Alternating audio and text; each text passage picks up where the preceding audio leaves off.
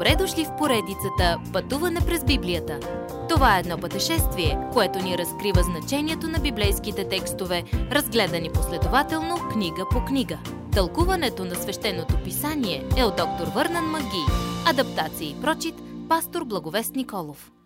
Как да имаме общение с Бога? Бог възнамерява взаимоотношението ни с Него да бъде най-сладкото преживяване от живота ви. Той го нарича ходене в светлина, т.е. в Неговото присъствие.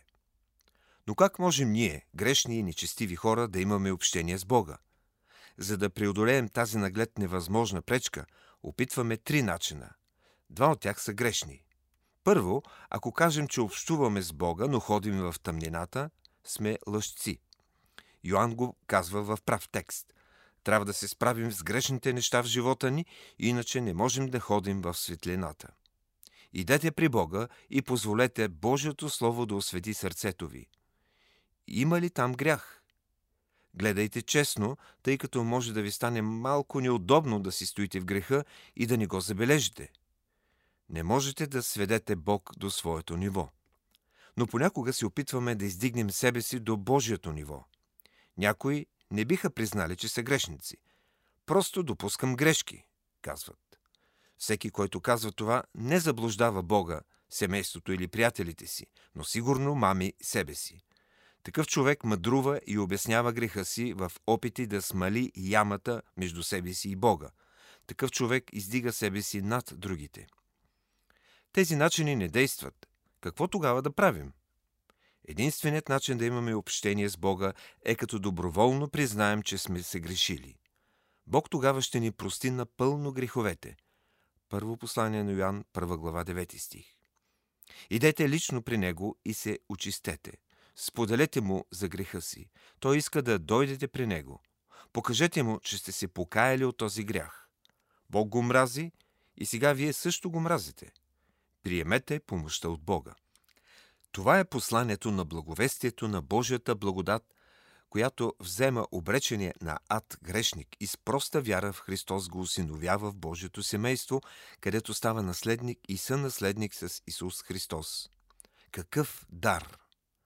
Исус не е само наш Спасител, но и наш адвокат, параклетос, което означава утешител. Святия Дух е нашият утешител на земята, а Христос е нашият утешител на небето. Адвокатът е някой, който ще дойде на ваша страна да помогне във всяко време на нужда. Преди дори да се покаиваме за онази ужасна дума, която сме казали, или от мега, когато ни е дошла злата мисъл, или в момента, когато сме извършили ужасното дело. Исус Христос е там при Божия престол да ни защитава, докато Сатана ни обвинява. После, заради вярното ходатайство на Исус, Святия Дух ни изобличава за греха и ние го изповядваме на Отец. Ако сте Божие дете, вие сте в Божието семейство и Той иска да има общение с вас. Може да му говорите честно и открито без страх.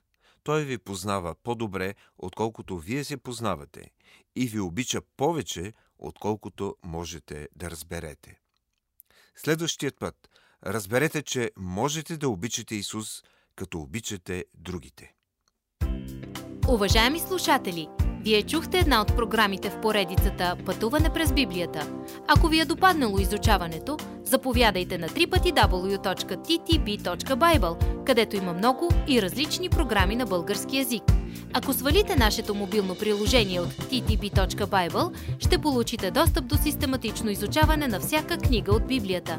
Разкажете ни как Божието Слово променя вашия живот, като ни пишете на електронната ни поща info at studio865.org или в нашата фейсбук страница Пътуване през Библията. Освен до аудиопрограмите, чрез мобилното приложение ще получите достъп и до различни материали. И на още едно място ще намерите нашите обяснения на библейските текстове. На платформата YouVersion за всяка книга от Библията ще намерите наш план за прочит и аудиопрограма с обяснение на прочетеното. Благодарим ви и до нови срещи в онлайн пространството!